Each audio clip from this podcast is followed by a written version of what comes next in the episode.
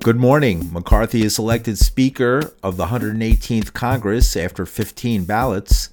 Protests across the nation mark two years since supporters of former President Donald Trump crashed the White House to overturn the election. We look at the state of American democracy. With these and other stories, I'm Paul DiRienzo with the news for Saturday morning, January 7th, 2023. Republican Kevin McCarthy was elected House Speaker on a post midnight 15th ballot early Saturday. The tellers agree in their tallies that the total number of votes cast is 428, of which the Honorable Kevin McCarthy of the state of California has received 216. Republicans roared in celebration when his victory was announced, chanting USA, USA.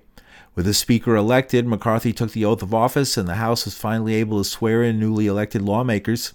He was handed the gavel by House Minority Leader Hakeem Jeffries of New York, who had been the Republicans' chief opponent and who garnered every Democratic vote, even as Republicans wavered back and forth.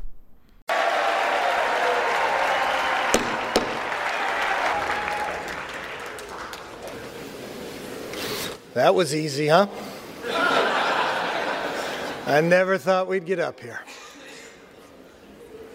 Thank you, Minority Leader Jeffries. Hakeem, I've got to warn you.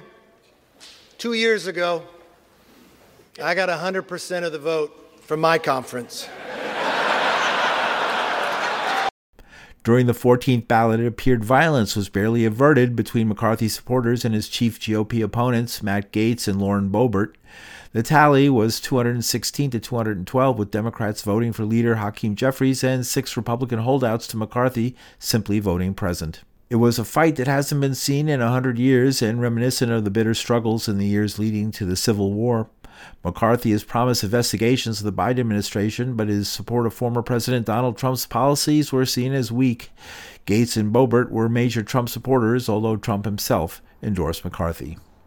Friday was the second anniversary of the invasion of the Capitol by supporters of then President Donald Trump, who had refused to accept his loss in the November election.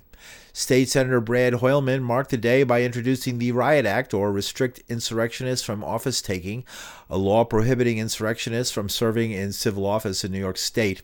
47 New Yorkers are among hundreds arrested for entering the Capitol and trying to prevent Congress from the ritual counting of the electoral votes for president. Five people died during the assault. Protesters with the group Rise and Resist held rallies throughout the city and across the nation. In New York, activists had rented an Indict Mobile, a video screen carrying truck that stopped at intersections around the city displaying videos from the Capitol invasion. A group gathered on the steps of the library at Fifth Avenue. Rise and resist! Rise and resist! Rise and resist! Rise and resist! Activist Jonathan Walker described the video truck and had a message for the former president. So this is a, re- a projection truck, a film that we produ- made and produced and made, Rise and Resist. It projects on four sides of the truck. And I it, see it says indict Steve Bannon with a gigantic picture of Steve Bannon. that is correct. Roger Stone. Roger Stone, Rudy Giuliani, Donald J. Trump. It also has removed representatives from office who enabled and abetted the coup attempt, such as Marjorie Taylor Greene, Kevin McCarthy, Paul Gosar. There's a whole list of people. We also call out the 14th Amendment on it, saying none of them are fit for office or qualified because they enabled and abetted and gave comfort to an insurrection. It was planned all prior. He knew that people were armed and he knew there would be a, an insurrection. He should go to jail. He should go to jail. Why all the there are all these lower level people going to jail? It's about time he did. Protesters waved signs and repeated one word indict, a sentiment echoed by a young protester named Freddie. Today's the second year anniversary of Donald Trump and co-conspirators really worked to rig an election and overturn an election. So I think it's important to have these rallies. Yeah, I mean it's definitely it's concerning, and I think it's important that we hold these people accountable. And like one of the things that they're doing is like trying to gut the uh, Congressional Office of Ethics. So it's important that we stand up and, for one, protect that, and also just hold them accountable. Meanwhile, many spent the day weighing the meaning and long term effects of the invasion. Some are calling an attempted coup and a direct assault on democracy by racist and authoritarian forces. Last month, the January 6 Select Committee to investigate the attack on the Capitol released an 800 page report recommending the Justice Department pursue criminal charges against Trump for his role in the attack. The committee report contains a mountain of evidence highlighting Trump's role in egging on his supporters. During a speech shortly before the insurrection, Trump incited a crowd of thousands to march on the Capitol. Because you'll never take back our country with weakness. You have to show strength and you have to be strong. We have come to demand that Congress do the right thing and only count the electors who have been lawfully slated. Then, the president apparently targeted his own vice president. And Mike Pence is going to have to come through for us. And if he doesn't, that will be a, a sad day for our country. And after this, we're going to walk down, and I'll be there with you. We're going to walk down we're going to walk down anyone you want, but I think right here we're going to walk down to the Capitol. Mike Pence refused to use his ceremonial role to proclaim Trump president despite his loss. Trump's threat reverberated in the crowd that breached the Capitol, where they erected a scaffold and hung an effigy of the vice president.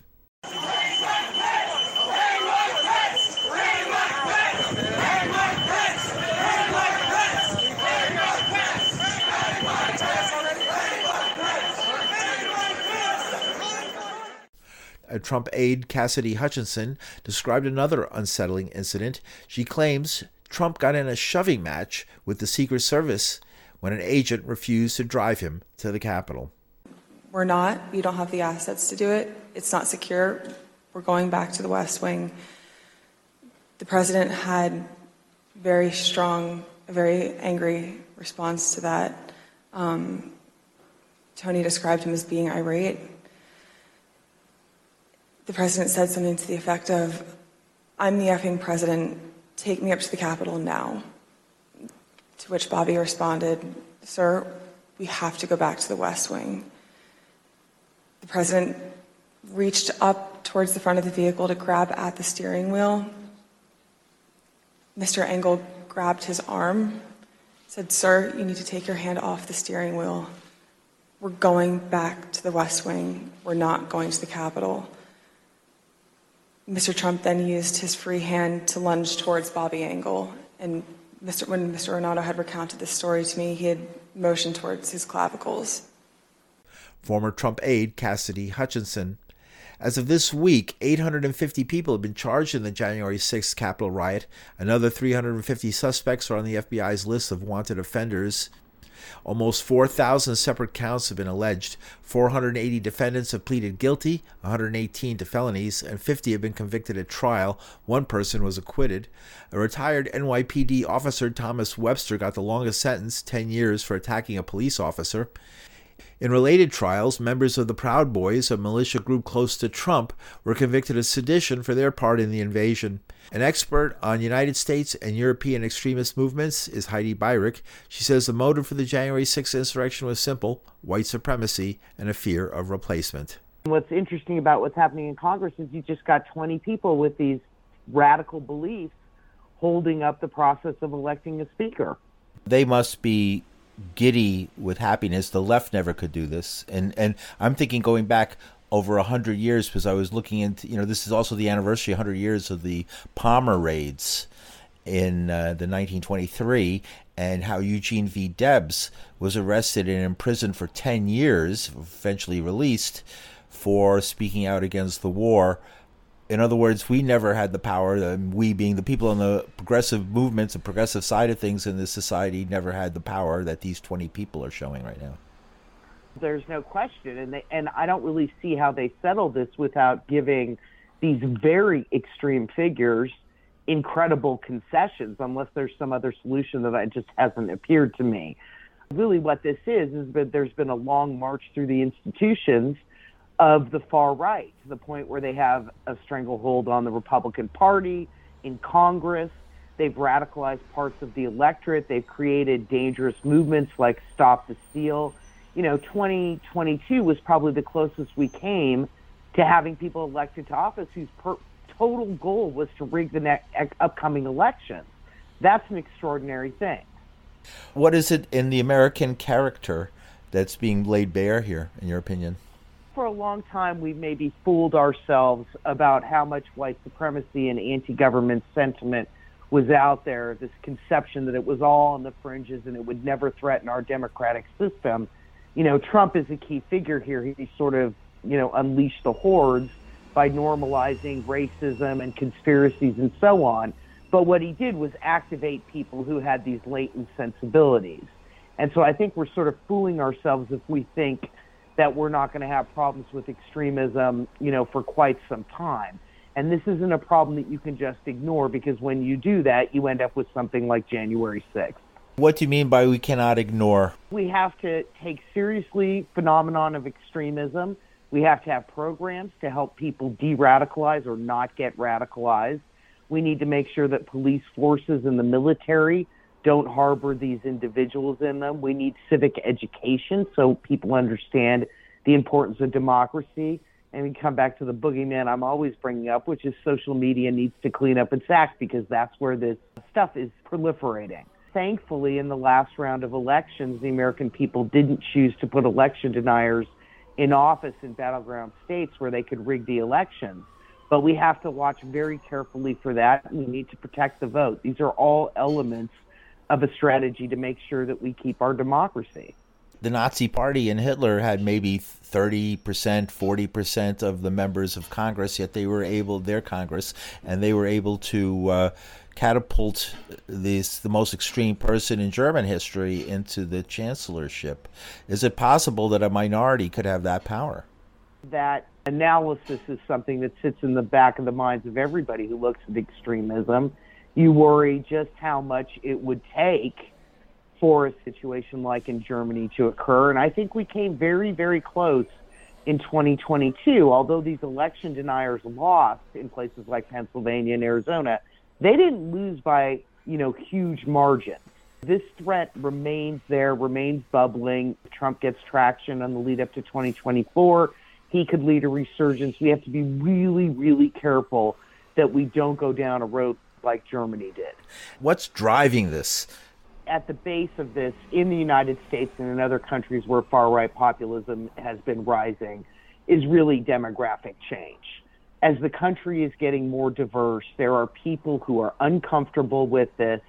You, when you have someone like a Trump who, you know, calls Mexicans rapists and wants to ban Muslims from the country. Basically, he's pulling on those threads and normalizing them. We're in a bumpy ride, as are most countries going through similar experiences, particularly in Europe and Canada, as far right populism surges, maybe recedes a little, but it's all being propelled by this same demographic transformation that we're all experiencing. Heidi Beirich is an expert on United States and European extremist movements. Another take on the Capitol insurrection is from forensic psychiatrist Dr. Bandy Lee. She edited The Dangerous Case of Donald Trump 37 Psychiatrists and Mental Health Experts Assess a President. The book was criticized by some as violating the so called Goldwater Rule, named after a 1964 GOP presidential candidate, Barry Goldwater, who was said to be too unstable to become president. The rule supposedly banned mental health experts from speculating on people who hadn't been personally examined by a professional, but Lee says the rule was never binding and was unnecessary. There was no doubt in anybody's mind I consulted in the beginning. They were only concerned about what the ramifications that could potentially come from speaking up against a litigious president or a president who would very easily and rapidly recruit violent supporters. And that's the only thing my colleagues feared, not that they would be negating some ethical guideline. That came up afterward, probably because the people in power knew that our speaking up would have an effect, that we mm-hmm. would be speaking the truth. The only people who did that were the people in power positions at the American Psychiatric Association, most notably a past president of the APA, Jeffrey Lieberman. He has been removed from his position at Columbia University for doing other things, for racist and sexist comments. The implication of what you're saying is that, and I'm not surprised by this, Trump sort of was a magnet to other people of similar narcissistic intentions. Yes, absolutely. To individuals who are destructive and aggressive to others to start, sexism and racism are forms of that mindset. I have my own opinions, right? And I know that's well, that. people could see that something was wrong, and Yeah. and when we first spoke up, people were relieved that we were giving words to what they were seeing. But then the rhetoric and confusion and disinformation came out. What did we see in Trump that we should look out for in the future? I see some of the same behaviors when I see, for example, Marjorie Taylor Greene. The look on her face during those votes. Matt Gaetz, who's people seem to have forgotten is under investigation for human trafficking. What should we look out for, and what do you see on the horizon? by not setting limits on such individuals, not containing them, has given the message to other would be criminal mindsets. The thing to do is to be more aggressive and more criminal and more violent so that people will not set limits on you. If you are a petty criminal, you may get caught, but if you are a monster criminal, then you will get away with it. That's a message they've been getting. I've been working with violent offenders for 25 years now in jails and prisons, and that is usually the message they get if they are not contained. Now we have done it to the ultimate position of power, the President of the United States. Now they will be acting in ways that we have never seen before in the country's history at small and large scale. Is that what we're seeing in the House, in your opinion? Yes, exactly. Exactly. We've been seeing it continuously and continuing to augment over the course of the last mm-hmm. two years, especially because those who have acted violently, especially the mastermind of all the, the insurrection and violence, which would have had no end if he had it his way, if it weren't for a few brave individuals. He would have instituted martial law, he would have overturned the Constitution. We don't know where it would have ended up. What's the goal of a person who's a malignant narcissist? Where's the end game of all this energy they expend? Well, malignant narcissism, it's been thrown about, but it's not an, a fully defined phrase, which is probably to its benefit. You're usually talking about sociopathy or psychopathy. That is an extreme version of narcissism. In other words, there's pathological narcissism, which is narcissistic personality disorder, and then there's extreme narcissism to the point where it turns into another whole other condition. With that condition, you basically have no conscience. Everyone in everyday life, we imagine that if you are a human being, you will have empathy and you will have human emotions and therefore a conscience, that you would be driven to protect life, not harm life. This is a case where it's the opposite you can't feel any of the ordinary human emotions, outsiders of love. You believe that human beings are all capable of and a product of love, but these individuals are not capable of it and not capable of protecting human life, but in fact is vengeful, hateful, and out to harm life. You can see how the public was misled and how it led to our calamity and not just the violent insurrection and the chaos we are seeing in politics, the destructiveness we are seeing in government, but also the over million Americans who died. All could have been prevented if we understood the mental impairments in this uh, in this former president. How many millions would be enough with somebody with his problem if they if it came to that? None, because if you allowed his mental pathology to take its full course, would be the destruction of the world and then ultimately himself also. In February, Dr. Jeffrey Lieberman, chair of the Columbia University Department of Psychiatry, was suspended for sexist remarks. He was one of the most outspoken defenders of the Goldwater rule. And Trump has recently been the subject of the F word, once virtually banned from American political discourse. More than ever, folks are referring to the former president as a fascist, in the mold of German dictator Adolf Hitler and his partner in crime, Italian dictator Benito Mussolini, among others. Paul Street is a Marxist writer. His book is This Happened Here Amerikaners, Neoliberalism, and the Trumping of America. He says two years ago, Trump did exactly what many suspected he would do attempt a coup if he lost the election. essentially on January 6th, as many of us warned uh, long before, 2021, Trump did, in fact, do what many of us thought he would do, which was attempt literally to overthrow previously normative, imperfect, bourgeois, constitutional electoral democracy and rule of law. It was a coup. It was a coup attempt. People should read the January 6 report. It's sort of all there. It's documented in a very systematic kind of way, in a very legal kind of way. It's almost overkill, just one piece of evidence after another about an attempted overthrow of the government that centered around Trump. Now, Trump had people around him that were part of this.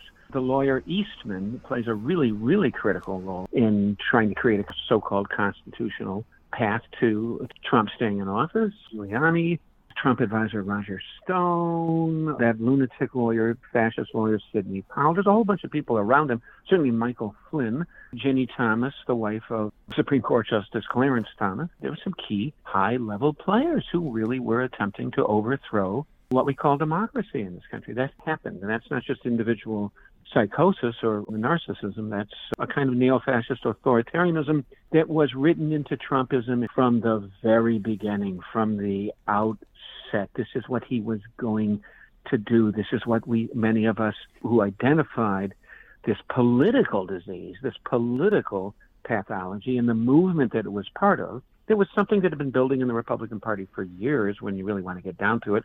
White, this is what someone that's gone down that path does. Trump didn't even promise to honor the outcome of the 2016 election. He praised dictators. He clearly, from the outset, wasn't trying to do the normal thing presidents do to stay in office, which was advance policies. He was willing to just brazenly try and shove authoritarianism down people's throats. I think he made it very clear. Timothy Snyder, the liberal historian, was interviewed on Salon in April of 2017. He is going to attempt to have a coup.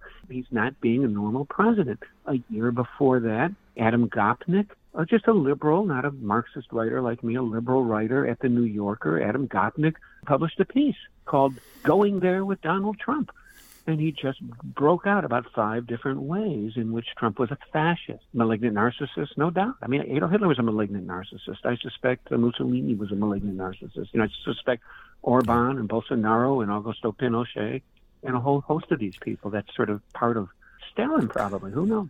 Good and evil is sort of a idealistic approach to like looking at things you would sure. think the world is a more complex place than that but from the psychological point of view it's good or evil are the choices you make there's an interesting book, and the guy's actually sort of a Christian theologian, but he's brilliant, named M. Scott Peck, People of the Lie. He does make a case for evil, and insofar as there is evil in the world, people like Trump, for whom everything's power, everything's power, there are no other considerations. But I mean, remember when he said, I don't know who QAnon is, but they seem to like me? Anybody who likes him. On January 6th, he goes, take down the metal detectors. The guys with the AR 15s don't want to hurt me. They like me. They love me.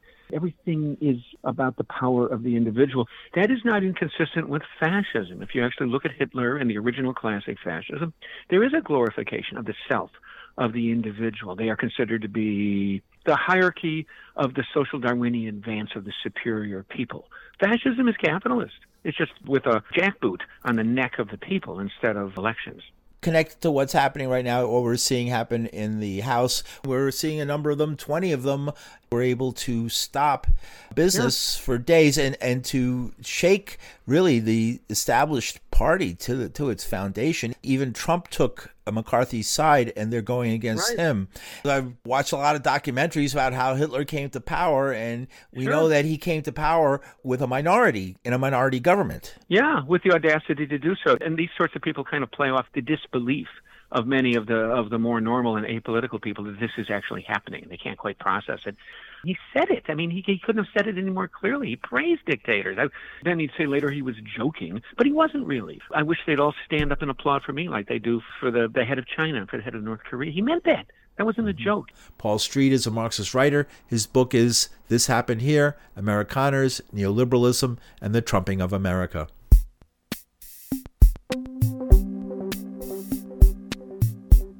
And that's the news for Saturday morning, January 7th, 2023. The news was produced by this reporter. The news can be heard at pauldirienzo.com. From New York City, I'm Paul Dirienzo. Thanks for listening.